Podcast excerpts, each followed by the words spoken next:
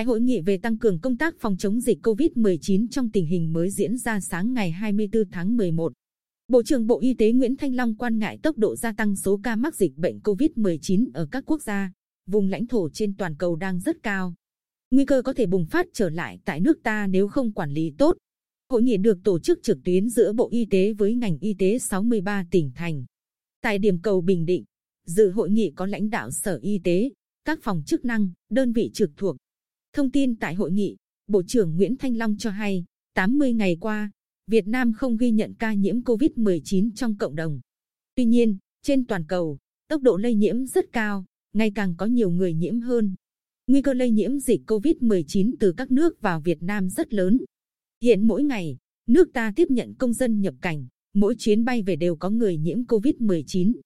Trong bối cảnh đó, nếu chúng ta không quản lý tốt, có thể bùng phát trở lại dịch COVID-19, Bộ trưởng Nguyễn Thanh Long nhấn mạnh.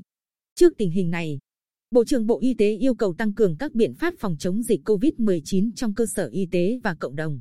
Nhất là từ nay đến cuối năm, thời điểm diễn ra nhiều sự kiện quan trọng của Đảng Nhà nước. Bộ trưởng nhắc lại bài học trong phòng chống dịch COVID-19 là phát hiện nhanh, cách ly triệt để, truy vết kịp thời, ngăn chặn không cho lây nhiễm trong cộng đồng. Ngành y tế các địa phương cần tăng cường năng lực lấy mẫu, năng lực xét nghiệm, tăng cường công tác phối hợp các cơ quan liên quan để thực hiện hiệu quả giám sát cộng đồng quản lý tốt người nhập cảnh, chuẩn bị các tình huống xấu nhất để chủ động phương án phòng chống dịch phù hợp, sẵn sàng chuyển trạng thái.